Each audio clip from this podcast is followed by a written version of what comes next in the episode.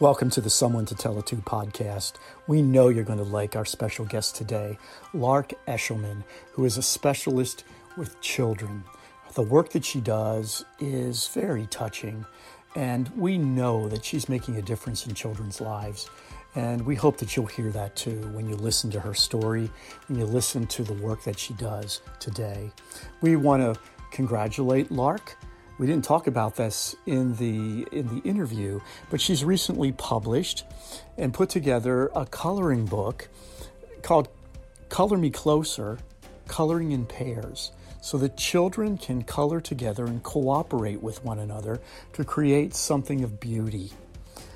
We believe that that's the work that she's doing, creating beauty for children so that they know they're safe, so they know that they are loved, so that they can know that they, they have a home. We talk about this today, that we all need to know that we have a home, that a place where we, we can just feel comfortable and know that we matter. So enjoy this interview, and uh, we're really glad again that you've joined us today.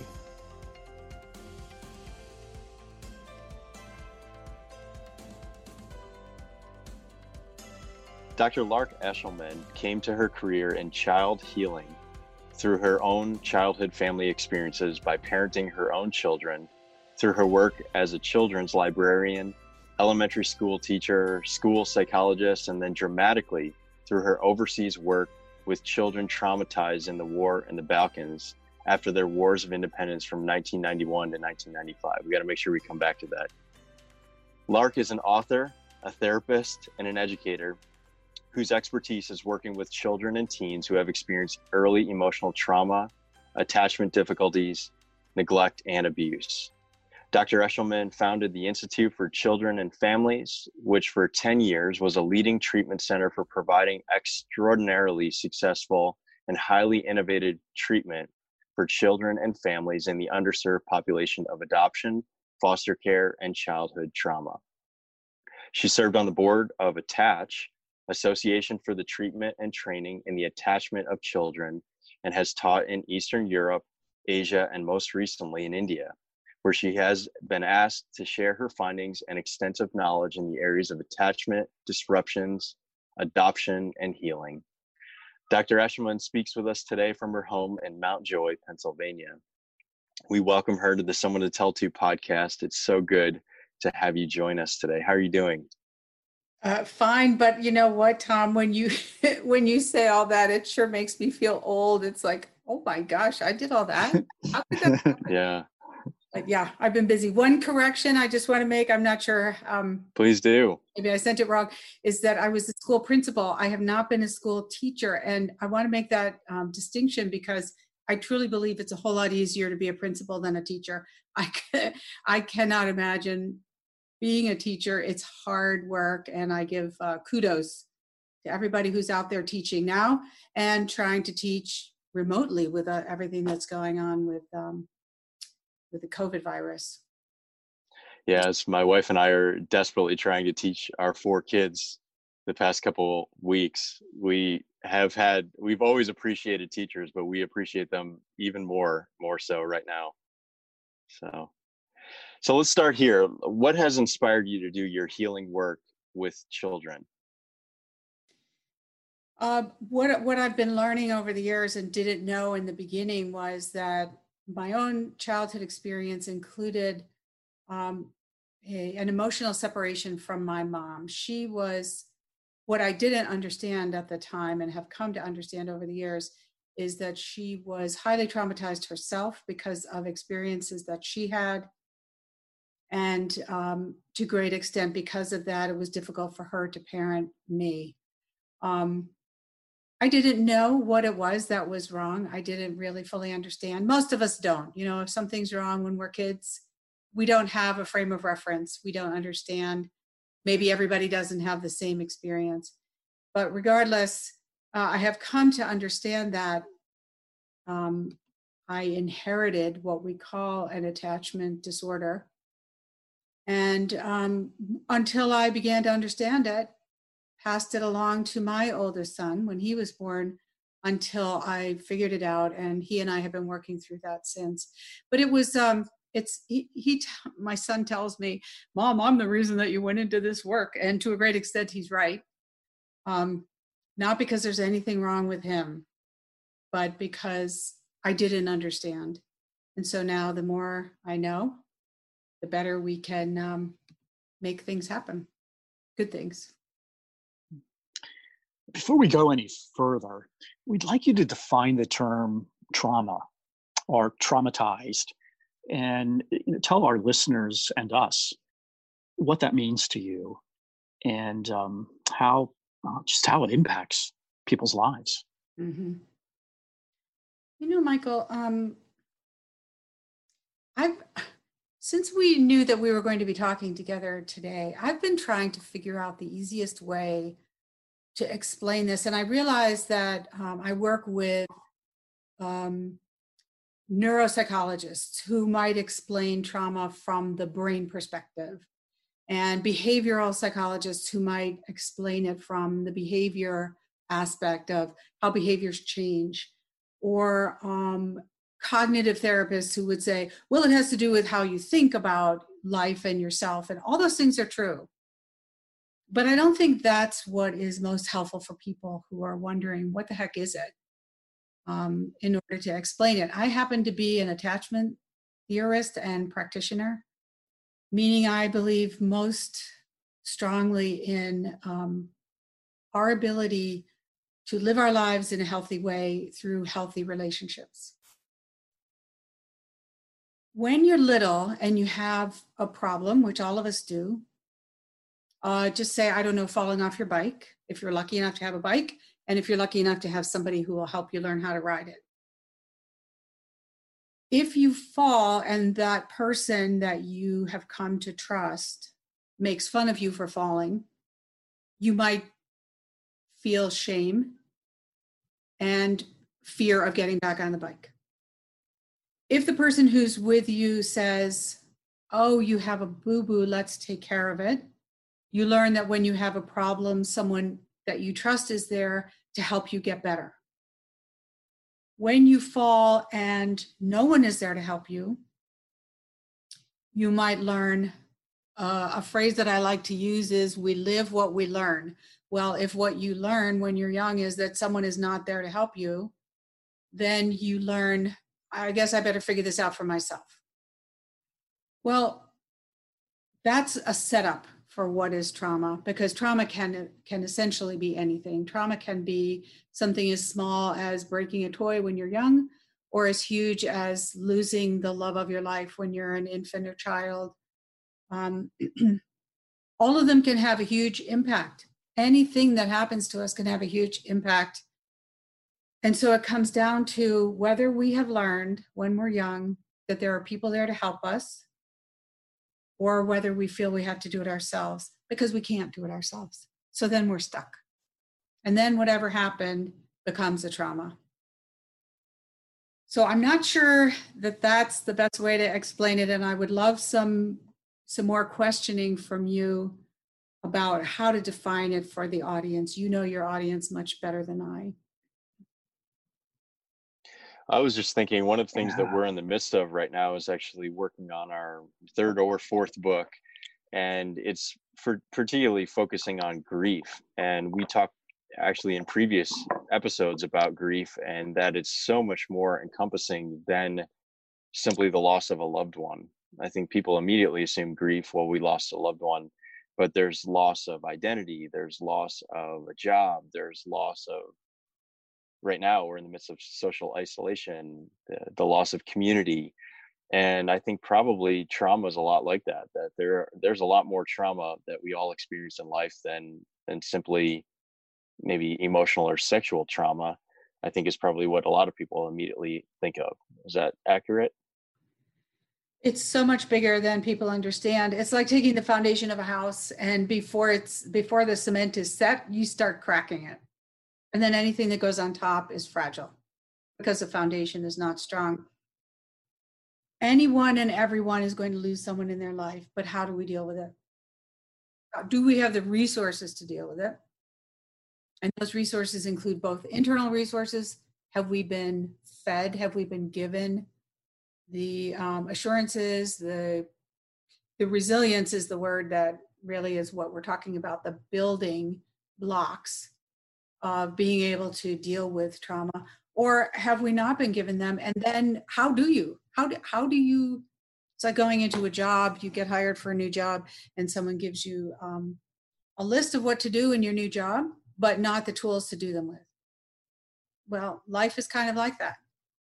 We're given um, experiences every day to which we're asked to respond.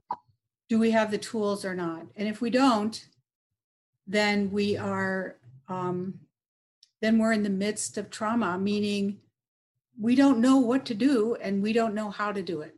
And so we adapt um, very, we adopt very maladaptive ways of dealing with it. So um, we were talking before we started about um, a certain performer who was on stage and she had a bad experience and couldn't handle it. Well, how do we handle how do we handle tough experiences? Either we figure it out because we know how to do it and so we have to calm ourselves down and use our best brain to figure it out or we ask for help. But we learn both of those ways of dealing with things in our early years. And so they're available to us or not. So anything can be a trauma if we don't know how to deal with it. But of course, we have the more traditional lists of things that are highly traumatizing. Um, and you named a few of them emotional abuse, sexual abuse, physical abuse. Um, we now have the list that the ACE study, the Adverse Childhood Experience study, has given us. And that's the list of 10 things that potentially make us more vulnerable when we're older to psychological trauma, emotional trauma, and physical trauma. And okay, Michael, I'm using the word without answering your question. Trauma means it's the interruption of what we would what would have been normal or healthy. We're interrupting it. We can't get past it. So in this case, when we're talking about the adverse childhood experience study, what they're what they first focused on was what are the medical implications of this? We're only now beginning to talk about that and learn about the medical implications of early um, trauma, of early childhood trauma. Uh, yeah, wow, you're um, raising a number of, uh, for me, a number of thoughts, and and first of all, I, I think one to to me it seems like one of the and and and Tom, I, I think you would agree with this that in the people we listen to, the people we hear from, all of whom, just virtually all of whom are experience have experienced or are experiencing some kind of trauma. And that's why they come to us. That's why they they need to, especially why they need to be heard. And whether it is physical or emotional, sexual, whatever, it seems like for so so many of them that what they've lost and what's been interrupted is trust that trust that someone who you thought loved you is always going to love you well. And sometimes they don't. And you begin to, it, it begins it seems like it begins to erode our trust. Someone instead yeah made fun of you laughed at you because you fell off your bike as opposed to helping you bind up your wounds um, you know someone who you, you you reveal something to someone that you know that maybe is a bit vulnerable and they laugh at you instead of saying wow i'm really sorry you had to go through that or i it makes sense why you reacted that way, as opposed to saying, "I can't believe you did that." Yeah, you, you know those or kinds of share your confidence with someone else. Exactly that they don't keep the confidence. Them. Yeah. exactly. So right. it, I th- I think that we have, uh, you know, heard so many stories of trust interrupted, and that once it's interrupted, it is so hard. It seems to get it back we don't feel safe anymore. We don't feel comfortable. We don't feel as if we're unconditionally loved, but that we, we are now judged. We are now labeled.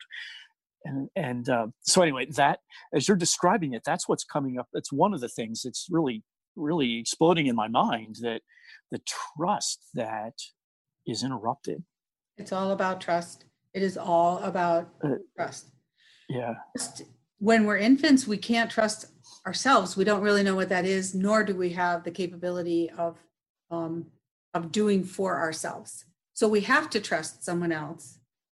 And we're born i believe with the um, the propensity the um, we're ready to trust someone and that person is usually mother. It doesn't have to be but um, for the sake of our conversation let's just say mom um, is the person that we're and in fact we're hard hardwired. This is the neurological thing. We're hardwired to trust so when we're hungry, we cry and mom feeds us. When we're scared, we cry and mom cuddles us. When we um, whatever is going on that we express a need and that need is met what happens is it brings us back to that sense of safety that you're talking about michael so we're at a, a place of safety that becomes homeostasis that becomes ground zero um, uh, when i'm talking to kids i'll say to them did you ever play tag outside what was home base well home base was the big oak tree in the backyard or home base was whatever, you know, dad's car. Well, how'd you feel when you got to home base? Oh, I I made it. I didn't get tagged and I made it to home base. That's the place we always want to bring a baby back to is that they feel safe. Okay, I feel safe because someone is taking care of my needs. That means I learn to trust that my needs will be taken care of. That sets us up for all kinds of beautiful things. We're important enough in the world that someone will take care of us when we have needs. We apparently know how to express our needs because somebody is meeting them. So that gives us confidence that we can say what we need. Um, and that we're that we're a child of the universe and that we're we belong here. Um, and our neuro- neurology, which is different for every infant when they're born. It's every every child has their own neurology and for some kids their nervous systems are a little more sensitive than others. Um, so for some of those kids it's a little more difficult to get back to home base. But as long as they get back there to that safe place on a regular basis not every single time but on a regular basis they learn to trust they learn that that hardwiring in the brain that says we need to be able to trust yeah that's that's going to happen. Well fabulous because that means as we grow up when we fall down from the bike we trust that somebody's going to be there to help us. We don't go into a full-blown panic. We wait for that person to help us or we ask that person to help us or we know that that moment that person can't help us but that's okay they will the next time it just sets us up to be able to come back to a place of safety on a regular basis. It's when we can't get back there that trauma happens. So, Tom, you were talking about grief. We will all lose someone. We will all lose people we love. And actually, Michael, that goes with what you're saying too that um, we'll all experience these losses of people we don't want to let go of. We don't want them to leave us, but for whatever reason, they must or they do, um, can we survive it? Can we survive all the things that will change in our life, including what you were outlining, Tom, the many, many aspects of our life that change? So I've been thinking about this one lately in terms of COVID. There will be an explosion of mental health disorders that happen, um, that are happening and will continue to happen through this pandemic. But one of the ones that I haven't heard people talk about yet, and I'm concerned about what this is going to do to us as a people, as humanity, um, at least in this country, is that many of us think of ourselves as helpers, people who can do something to make something better. Lots of us are stuck. We're not sure what we can do. Or many people will get to the other side of this and say, why didn't I do more? Why didn't I volunteer more, give more to the food bank, share my stimulus check. I don't know, whatever it is. And we're going to change the way we think about ourselves, not necessarily for the better. We'll grieve the loss of who we thought we were. We thought we were helpers. It's going to be very difficult for a lot of people to get through this. Hmm. We've had a lot of people who've asked us recently has our work increased, our workload increased as a result of the virus? Have you had a lot of folks reaching out for for support? And we've honestly said it, our work has relatively remained consi- consistent. We haven't been inundated with contacts of people reaching out for listening support and we're actually not surprised by that and the more we put the pieces together i think we realize that like you said in the next couple of months or years is when some of this might really start to affect people's mental health. Um, you know we've heard people talk about that maybe the single most important aspect of mental health is feeling safe which is what you're talking about. And it just raises this question for me of what what does it look like for us to create safety for others? And how do we do that? Well that's the question of the ages isn't it? Um, because i agree with you. I believe that safety is the it's the groundwork for any moving forward. If if fear fear-based behaviors which is what most of mental health deals with on a regular basis fear-based behaviors um, in order to get past that you have to teach or reteach a brain to become to feel safe to go back to home base. And a lot of kids either have never experienced that because their needs were never met when they were a child or were not met um, you know on a consistent basis so that they never could feel both feet on the ground or i'm sitting in a safe place. It's a lot of what mindfulness can help some kids learn or relearn um, which is what i was watching in croatia after the war was working with orphans in the orphanages there and um, many if not most of the kids in the orphanages there had been in intact families where they felt loved, they felt safe, they felt good, things were okay. Then the war hit. And for four long years, they were in the middle of turmoil and terror. And then they went to a new place to live. And this was all different. Their life was totally turned around. But inside their minds and inside their hearts, they knew what it felt like to be safe.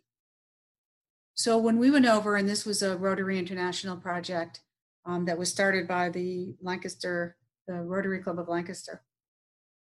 Um, when we went there with a program that helped pair them, each child, with uh, an adult, and in this case, they were often young adults, they were college students um, or others from the community. So each child was paired with an adult, and we went through activities together as a group, which would help them remember what it felt like to feel safe. What was that feeling when you felt safe in the presence of another person, a safe person, in a safe place? You could watch the little lights coming back on. It was a very beautiful thing to see they asked us to work with the kids that they called um, unadoptable because their behaviors were so bad. Well, they were fear based behaviors. They were behaviors that just sprung out of their little bodies saying, I, I, I don't know what's safe anymore. I thought I did. I thought I was safe. I thought the world was safe. And now it's turned upside down. What, what, what do I do? And so their acting out came out of um, that fear. As they learned that they could return to that place of safety, um, their behaviors changed. They became much more the, the kid they used to be. They would never be the same. They would always have grief and loss in their life and fear. But they could at least go back to that place where they remembered feeling safe and allow themselves over time slowly to open back up to the possibility that they could be safe in the presence of, in the arms of, in the love of another person. When we went back at the end of the three years that we worked over there, it was uh, it was a, it was about a whole about a year over a three year period that we worked in Croatia. Um, at the end of the three years, all the children had been adopted, and um, with one exception, and she was an adorable little girl, but she just couldn't get past it until we worked a little more with her. But um, all the other kids were happily adjusting and adapting, and um, we felt that the program was very successful in that way because it was bringing them back to a place where they felt safe and so could then open up again to trust. It's the, the kids I worry about most are the kids who have never experienced it. And for many of our kids in this country, um, there are there just are too many instances where kids are born um, without a person who can be there for them to help them secure that feeling of home base, of being safe, of being cared for, knowing what safety feels like, knowing what emotional trust is. And so their behaviors, their fear based behaviors, are just acting out, looking for that, almost challenging the world, saying, Fine, you tell me that I'm supposed to be safe, trust, prove it to me, because I don't know what you're talking about. Imagine how that would feel to never feel like you could get to home base. It's it's it's a problem. We can only imagine that there are many, many, many more children and adults who don't know that feeling, who are going through their lives constantly searching for it, constantly wanting it, needing it, and never, never finding it, never receiving it. And oh gosh, it's just so hard to imagine what that might be like. It's very hard to imagine. And this is a continuum. So I don't want to make this sound like this sounds very dire. We're talking about something really sad right now. And, and we want to make sure that we, you know, that we look at the whole picture. So this is a continuum. Attachment, trust, health, mental health is a continuum. So some children have had the loss of that initial trust, but have found it somewhere else, maybe in a different form. So um, one of the adages in the uh, in the mental health field is that it takes one person and you know i don't want to minimize this whole tragedy of the amount of trauma that we experience um, in our country anyway but um, i will say that there are lots of kids walking around who had one person a teacher a neighbor a relative um, somehow they connected with someone when they were young who was there for them. So it may not be the full spectrum of, gosh, I'm a really important person in the universe, but it might be, you know, I'm okay. I, I, I if I look hard enough, I can find somebody who can help me, or I'm I'm worth the time and attention it takes um, for someone to teach me the ropes, or whatever it is. This is all.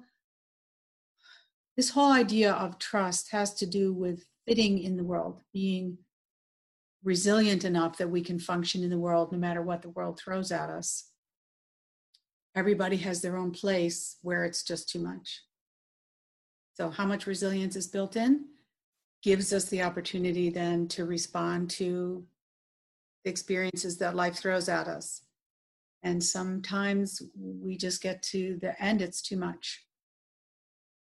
But um, fascinating work it's it's heartrending work, but it's also very exciting work. We're coming to the point now where we're understanding a lot better what our brains do and how we can help them, how we can help kids experience home free. I used to love playing tag when I was a kid. I didn't know why. Um, but it's because you get to that safe place and you know you don't have to run anymore. You can just take a minute to say, "I'm here. I'm safe." I think being safe is, uh, as you mentioned, is is like being home, and and I guess almost a question would be what what does it mean to be at home? Um, you know, home is we would imagine a place where we can truly be our, our, our authentic selves and be loved and valued and for who we who we are, who we've been created to be, nothing more, nothing less.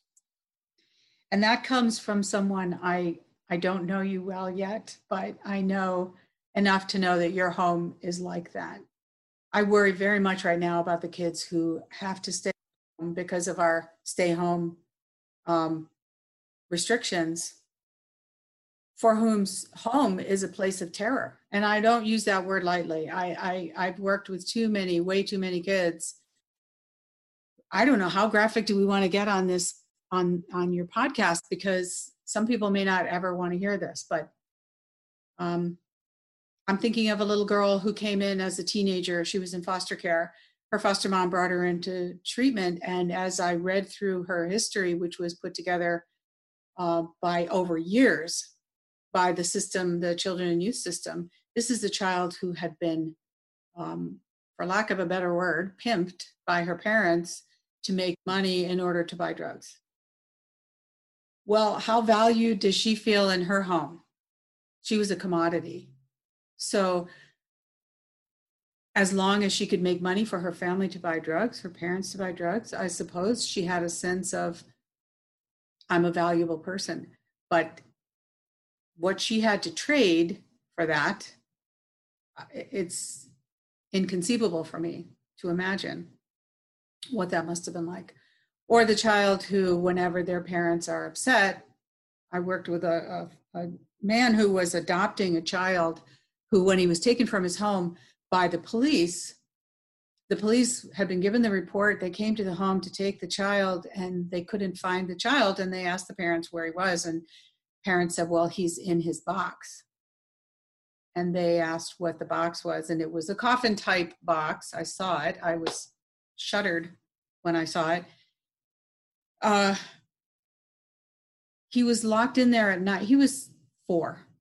He was locked in there at night because he he supposedly had ADHD and he just was too he made too much noise at night and the parents were upset by the noise, the commotion he was making. So at night they would lock him in his box. When the police made their report, they noted that the inside of the lid of the box was was just scratch marks where he was trying to get out. So clearly this was not a one-time deal. Um, took a whole lot to help that child get to the point where he felt like he could ever in any way count on being safe. He knew he could might be safe with a person in the moment, but to count on that, to believe that that person wouldn't turn on him later and do something when he got when his behaviors got to be bad. Yeah. It's that's trauma. Yeah. Yeah. We um listened to um a woman who I imagine when we listened to her was beyond young adulthood, but was struggling terribly uh, with failed relationships and you know broken all kinds of brokenness.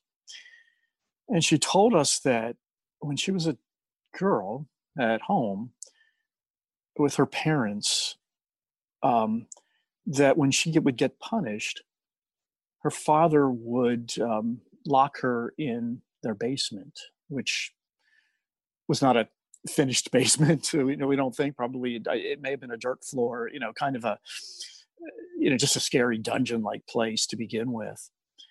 And then he would throw snakes down the steps at her that's just unimaginable. It's it's inconceivable, isn't it? Yeah. yeah. And and and we could oh my goodness, uh, no wonder this woman now, you know, again not not not a, even a young adult anymore was still was so struggling so much with her own self-esteem with her self-worth with feelings of guilt and shame and uh, oh gosh more more complications than we could name or even even identify and you look at that this is what happened to her when she was when she was young and this was her home This was literally her home. And, th- and that's what happened to her in her home. Yeah. Yeah. And it's just like, how does somebody ever recover from that? Um, this past weekend, my wife and I, Sarah, we watched, if you've heard of the PBS documentary called The Windermere Children. Have you ever heard about that story? I've heard about it. I haven't seen it yet. Mm-hmm. It's really powerful, but it's about I think maybe a thousand children who survived the Holocaust. Oh. And they yes. end up in a home. I did see it. In the UK. Apologize. Yes, I did. Yeah, and if you remember in there, there's that just this one haunting scene where they are just having these night terrors, and they they kind of scroll the whole camp, and all of these children are in bunks, and, and in each one of these these buildings, you know the, these children are just crying out because of these night terrors that they're having. And then eh, you know the story definitely takes a more positive turn as they connect with each other in these this common human experience that they both that they've all gone through together. And so you know i was just watching that and i was thinking in light of our conversation today and i was just wondering if you could talk a little bit about about that about shared common experience and how that can help children especially children who have gone through traumatic experiences. Yeah it's a it's a major topic. It's a it, that was a beautiful show by the way really well done but did you find yourself wanting to scream at the television at one point when the kids first got off the bus. Oh yeah. And they were speaking to them in a foreign language. And i thought no no yeah. somebody speak to them in their own language. So at least they feel talk about common some kind of common connection. So at least they feel there were a lot of a lot of things in the yeah. first half of that episode we would have done I, differently. Oh yeah. Yeah. i mean just really trying to put a band-aid on the situation eh, or like we've said this often in our work of people just trying to help you move on quickly and not allowing you just to go through the process. And you know here they are these adults who are meaning well-meaning people absolutely. you know really wanting to make a difference but what they were doing is just totally unhelpful. And um anyways for those who have not seen the documentary it's it's, it's definitely worth checking out especially in light of our interview right here. Tell people where where can where can people find it i'm pretty sure you can find it on pbs i think on netflix i think netflix, i found it on netflix yeah netflix as well i think so Windermere, and I don't remember how to spell it, but yes. yeah, maybe we could look it up and we'll put it on the resource section. But I'd love to just talk about yeah that that the redemptive aspect of of relationships and the friendships that were for, forged at Windermere. So, you know how in the context in which I've been thinking about that lately is um, nursing homes. This is kind of maybe a funny way to segue, but I think it speaks to the same thing.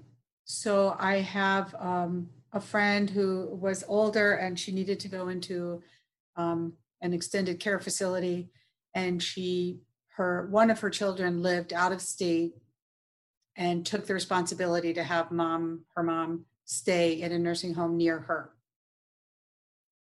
I realized watching how difficult that was for my friend to make this transition, not so much to the nursing home, but to a place where she didn't know anyone was because there was nothing common in their experience other than yes we're all in a new place yes we all have problems with whatever we have problems with as um, as elderly people who need help but rather when my friend wanted to talk about her daughter's wedding for example no one knew the place where her daughter got married she could say oh you know, remember um, Twin Ponds? We went to Twin Ponds for the wedding, and people would look at her like, we don't know what you're talking about. Or, um, you know, when we grew up, the swimming pool down the road. No, nobody knew what that was. There is a comfort in sharing experiences so that we feel felt. It's a great expression about that's being that's very common right now in um, in child mental health and in attachment work especially and now it's beginning to be understood in trauma work that you need to feel felt. Someone needs to understand you from the inside out. Per experience. So there's no one who's going to have maybe if i were a twin and was never separated from my twin um, you know we would both have the same experiences. Otherwise we don't have all the same experiences ever with anyone. But the more we have them together even if we don't see them exactly the same i know that that person at least knows what i'm talking about. I think it's one of the reasons that we so often ask you know what i'm talking about? Because there's a need to feel felt. When we do, it's just what we've been talking about this whole time is the connection gets stronger, the feeling of safety emerges, maybe strengthen, strengthens, that there's someone who's going to understand us. Well, Yes, going back to your child who was locked in the basement, what she learned was I'm not worth time. Nobody nobody cares enough to really take care of me. The building blocks for resilience for her were not positive ones. Who understands that? When you go out to, I mean, you'd, ha- you'd have to be in a pretty special support group before you could get a bunch of people sitting around saying, Oh man, I know what you're talking about yeah, I had something very similar. So, how is someone going to empathize with you? Um, how is someone, this is the other part of it, is how can someone hold your hand and walk you out of the darkness if they don't know what the darkness is for you? I hope that makes sense. It's like, mm, I'm I'm scared. I have a problem. I'm crying. I'm asking for help. But who can help me if they don't understand what's wrong? If they don't understand what my experience is.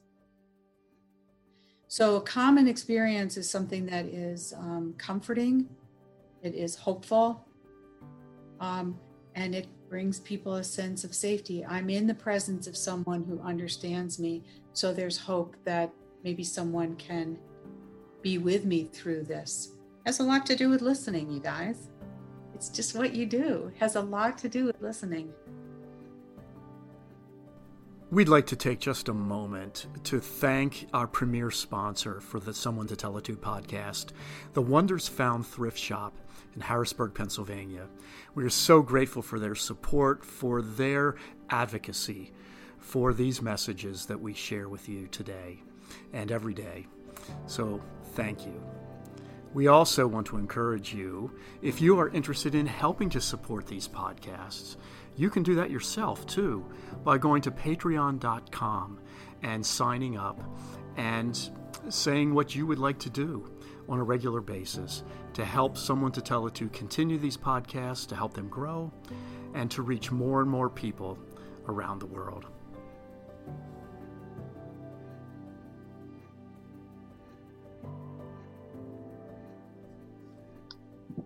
You um, so you talk about common experiences and it gives us gives us hope that, that when we can find people who have experienced some very similar things it uh, reminds us we're not so totally alone as we often think we are which and also contributes to us feeling unsafe because you know we're just so alone. Um, you, you also mentioned earlier and, and this struck me too and brought back a, uh, you know many memories of of the fact that just sometimes it just takes one person who can express confidence in us express uh, or reassure us of something or give us a gives us a compliment who who tells us you can do this or who can remind us that that we are loved and that we are good. And and that's important. I you know and and, and i started to think of you know I, it made me think of some experiences in my own life. And Tom and I have written about an experience with both of us had in either in college or in graduate school, where a professor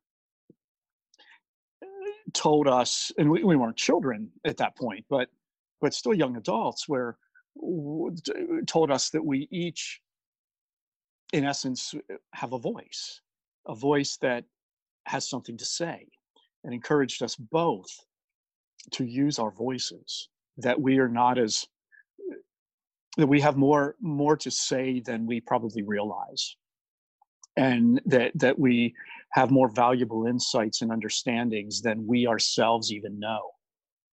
And you know, and I think about that. I think about you know being much younger when I, when I was well somewhat younger when I was in high school. I mean, growing up as a kid, being always always I've written about this too some degree the shortest kid the shortest boy in every class I was ever in. And and that that gave me some insecurity and inferiority.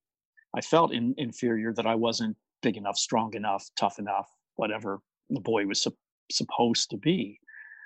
And um, never felt as if I, I had a lot of great athletic ability.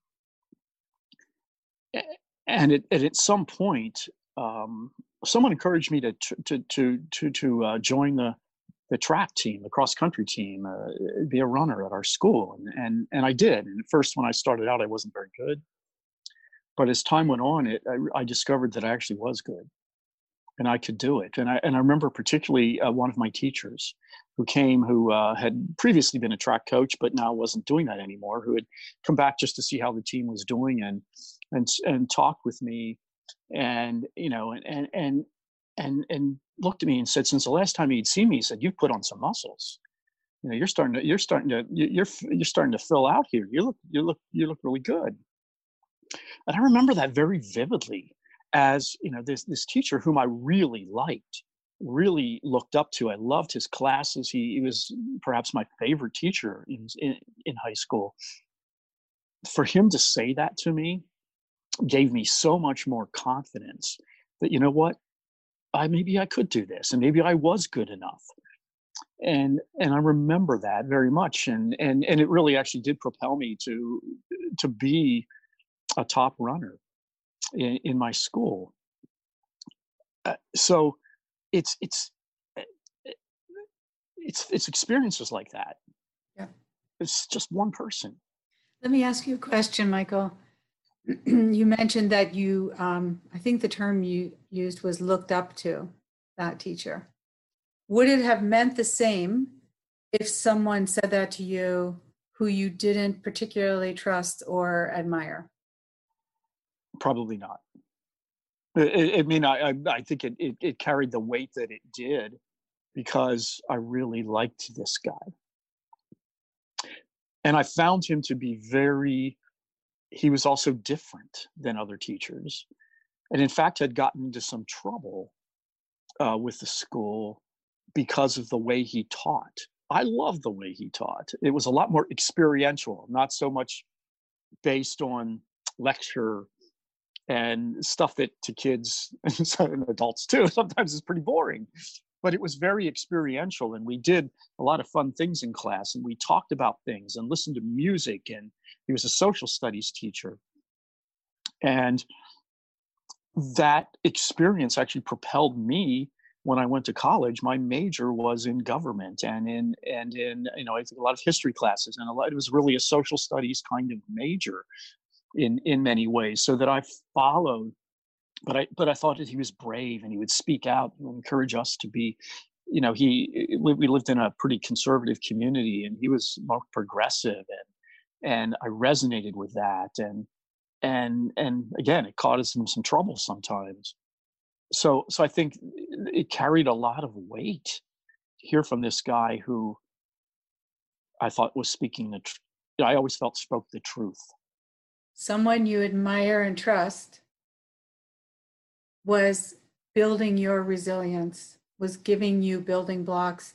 You were still young enough that they were going into the foundation of your being. Yeah. Yeah. Yeah. So astounding what we can do. That's right. Right. but it's it's somewhat the same reason that I um, I caution young therapists when they come into the field don't expect that you're going to be spewing pearls of wisdom um, to kids when they walk in. They need to learn to trust you before they're going to listen really to anything you say. Um, or if they admire you, like you know, you, you often see uh, young girls who are going into therapy, and the therapist is young and beautiful, and so they want to believe what this person says. Um, we have a lot of mechanisms that propel us to want to trust people we learn after a while well maybe that's not the most important foundation for trust is that somebody looks like who we wish we could look like or be like, but rather someone that we admire because they resonate with our true beliefs and our self uh, you know what we what we feel is the foundation for a good life like your teacher your history or social studies teacher. Yeah it's a fascinating study um, what trust is and how it is in many ways the antidote to trauma not that we won't have traumas we will we all have them but do they become traumas which interrupt us to the point that we can't get over them or deal with them I know that we have talked before about losses and grief, and that you are aware that I lost my youngest son when he was 24. I think about him still every day. It's not like I will ever not hold Danny in my daily life or in my heart. Um, how do some of us, and I don't like any of the terms that are out there, I don't like closure. I don't like get over. I don't know what the term is. How do we learn to live with a loss? Well, some of us learn to live with it a little more um, effectively, a little less. I, I don't know I want to say, a little less painfully. I don't know that that's true, but what I tried to do was to turn his loss around for me to propel me to do more of what I believed he would have done had he been here. He was a tremendously empathetic person, um, very giving, very um, affectionate. Uh, numbers of people told me at his funeral that um, they loved that he was so supportive of them. And one young woman came up to me and said, You know, whenever I went to a party in high school, I was very awkward at parties. I didn't like them. But if Danny was there, then I knew I would be okay because I knew he would be friends with me or talk to me, not not allow me to basically not allow me to be alone. So how could I use what the gifts that he gave to um, to continue his work, his love of life and that's helped me to move forward in my own life. I had enough strength, thank goodness, that I could do that. And I have an older son, Chris, who has helped me to do that. But um, a lot of people, uh, their building blocks were just not strong enough. And so they live in the grief.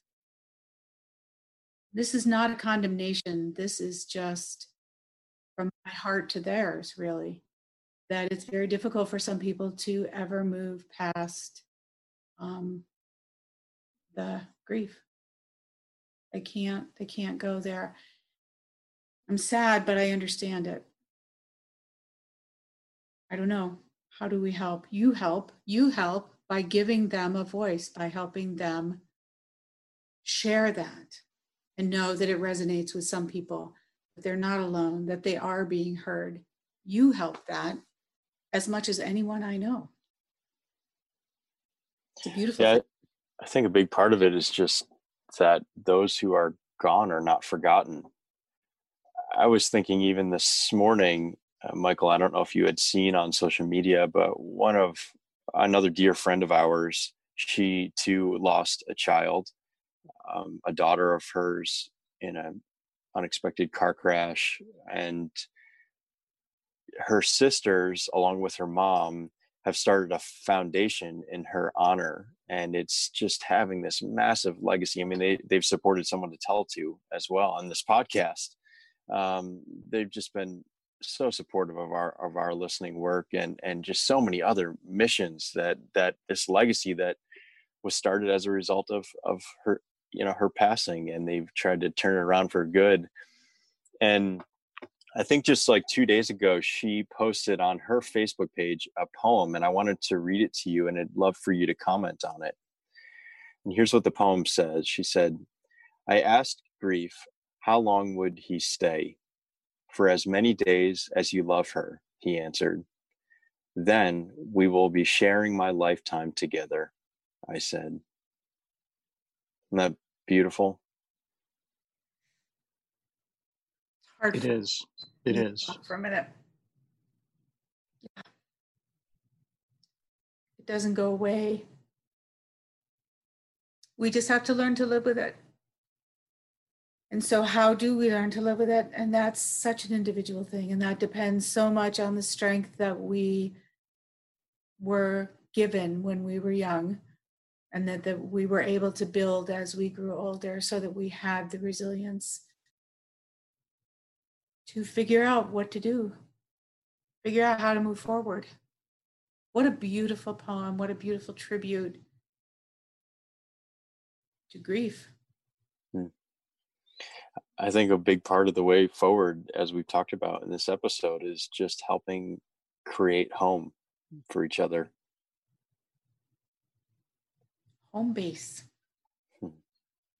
When's the next time you're going to be playing tag with your kids, Tom? Michael, yeah, well, we've done a lot know. of that, except in the house. Uh, oh, the last wow. couple weeks. Yeah. Hide and seek. We've we've gotten pretty creative. Hide and seek is very yeah. important for children. So if you can hide, if they can hide, and you and can... we don't have that big of a house. I mean, everything's all relative, but you know, with four kids, a dog, and two rabbits, it's it's a it's a full house. So uh-huh. we've had to get extra creative with our hiding spots, but it's been fun. No. It doesn't make any difference whether they are hidden somewhere where you can find them or not. I mean, it's just the game of it. It's just the being found. It's being found over and over again that reminds them the treasure that they are to you, that you would go anywhere to find them, that you would do anything to bring them home. Home. Yeah. I just we just love that message that we we all need to be found. Yeah. Hmm. So we we'd love to end today's episode by doing something new um, that we are going to start doing with some of our guests, and just a couple rapid fire questions. And we just the first thing that pops into your head, just oh respond. Oh my gosh! Yeah. All right, I think I need a sip of water. Mm-mm. Okay. okay. So what what's giving you a sense of hope today? Ah, uh, the rain. Perfect. What gives you what's giving you a sense of joy? Um, our talking. Do you really want to want to go one word, or do you want to? Ex- you can. Uh, it could be simple. It could be profound. Doesn't matter. Oh well, don't count First on the thing. First thing that comes to your mind. Joy is talking with both of you and knowing that there oh, are who may be helped by anything that that I say, but certainly by what you do. It's very joyful to me. Well, we're going to throw that right back at you. Say the oh, same well, thank thing. You. Thank you. So, what, what's a show that you've? What's the most recent show that you've binged watched? Oh gosh, let's see. Um, I started Yellowstone, but I can't do it. It's too brutal. Um, mm-hmm. Um, so, what have I really enjoyed and watched recently? I pull blanks on these things. Um, well, you think we'll both answer. I know for me, I just finished the Michael Jordan series. Oh, didn't and, see it. And I've never been, you know, huge NBA fan per se. I'm, I like sports, but but uh, that that series was captivating. It was ten episodes. Have you been sports deprived? I'm just very. I have. It's been mm-hmm. hard. Yeah. Uh-huh. You've been in withdrawal. Yep. Okay. My answer is Schitt's Creek. Oh, um, I've heard so much about that and I haven't seen it. It's hilarious. Okay. And and I think it, I think needing. Um, I've watched a lot of very serious stuff too, and a number of documentaries, and uh, absolutely. But but within the la- the last week, I just decided I need to laugh.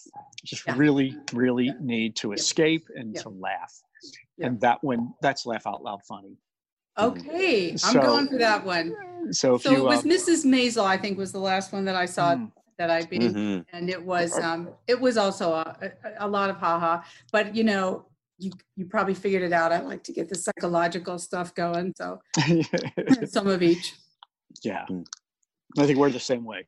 Yeah. Yeah. So this one might be a tough one, but it's uh, it's a fun one. We we have a a tradition among our uh, among ourselves, but among our, our team members that someone to tell to is that we all choose a word to live by for the year. My word has been solitude. Michael's has been Sabbath, and obviously those words have shifted significantly over the last couple weeks and months. uh, but nevertheless, they are important to us. We're trying to uh, stay true to who we are and our values. So, if you had a word, what might it be for 2020? It would be uh, it would be space. It would be what's close enough, what's far enough away. How do we change our space? Where are we in our space? Um, I think that's a I think that's a concept that's going to be very trying for us in 2020 and I know that it's true for me.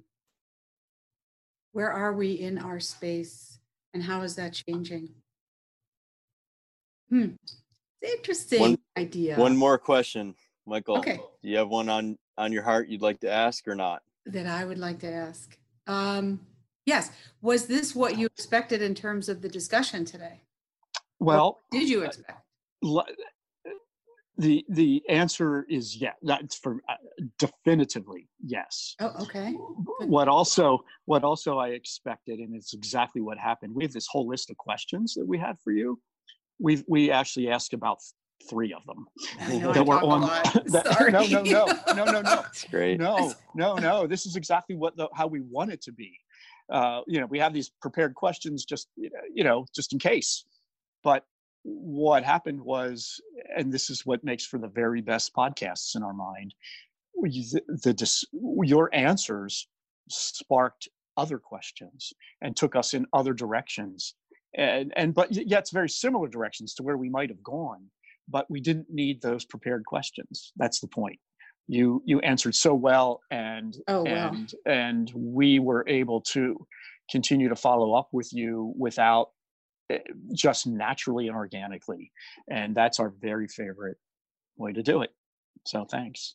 It's wonderful to me. I just wanted to back up the camera a little bit to show um, if people are watching rather than seeing that i mean listening that um, my guys are with me all the time. I don't know if you can tell what they are, but they're it's a family of lions, and there's a baby lion in there, and it's a, a mother and baby um, monkey, and they stay with me all the time. So um, they were with us today too, and I think they are. I know they are very appreciative. Also, of, now, now I'm going to show my true self. I'm really kind of wacky, you know. But um, there they are, just saying, thank you for what you're doing because this is what helps families stay together and what allows parents to give their kids the very best of what they can as their kids are growing up. Boy, well, applaud we, you for you and your work. It's it's yeah. tremendous, tremendous value to the world. Because we we've learned through our experience, especially through our experience, that the the hurts and the losses and the traumas we experience as children they stick they can stick with us if we don't feel as if we have a home of safety a home to come back to a home to find solace in and uh, the work that you're doing is extremely valuable and important because you you are you are working with children who need to know that they're loved unconditionally, who need to know that they're safe, who need to know that they do have the, a home, that and that they that they they're valued. And so we, Lark, uh, Dr. Lark Eshleman, we thank you so much for being with us today. And we we want to applaud what you're doing. We, your heart, we believe, is very big and you are also using your own losses, your own traumas to help inform and to help touch the world and to heal it. And uh, we can't tell you how much we value that. So thank you very much. Thank you. This is a privilege and a pleasure. I feel very humble and very honored. So good to be with you. It's so good to be with you. Thanks for what you're doing and allowing me to do it with you. There are just certain conversations that we've been a part of the past year and a half since we started the Someone to Tell to podcast. They're just going to stick with us long after the conversation ended. And the conversation we had with Lark Eshleman was was one of those conversations. Since we first met her a few weeks ago, we felt like she is someone we want to spend time with. She is affirming, she's authentic, something we care deeply about. She is broken and isn't afraid to admit it. She is growing and learning to be the best of who God has created her to be. And for all of that and so, so much more, we are deeply, profoundly grateful. Michael and I have seen this um, this statement that's flown floated out on social media about introverts, and it says that yes, I I am I'm an introvert. I'm not shy. I'm a noticer. I'm a thinker. I'm an observer. I'm not stuck up. I'm not antisocial. I treasure my solitude. I'm not a fan of small talk. I prefer a few close friends. I'm reserved until I'm not. I appreciate true connection. If we connect, you matter to me. One week after our interview, both of us received a copy of Lark's newest project, a coloring book called Color Me Closer. Her idea was to create a coloring book where two people can color side by side at the same time. I already sent Lark a picture of our twin girls using the book, especially during this time of physical distancing. To learn more about her books, follow her on social media. We hope our conversation evoked something in you. We hope you felt like you were a part of a conversation among a few friends. Thank you for joining with us to end this epidemic of loneliness, one conversation, one connection at a time. As always, if you'd like to help further the movement, you can begin by subscribing to the Someone to Tell To podcast. Share it with others. You can follow us on social media Facebook, Twitter, and Instagram. You can read our blogs through our website, someone-to-tell-it-to.org, and then you can be even more intentional about connecting with those around you. As Paul Tillich once said, the first duty of love is to listen. Let us all love more by listening more. So, until we listen again.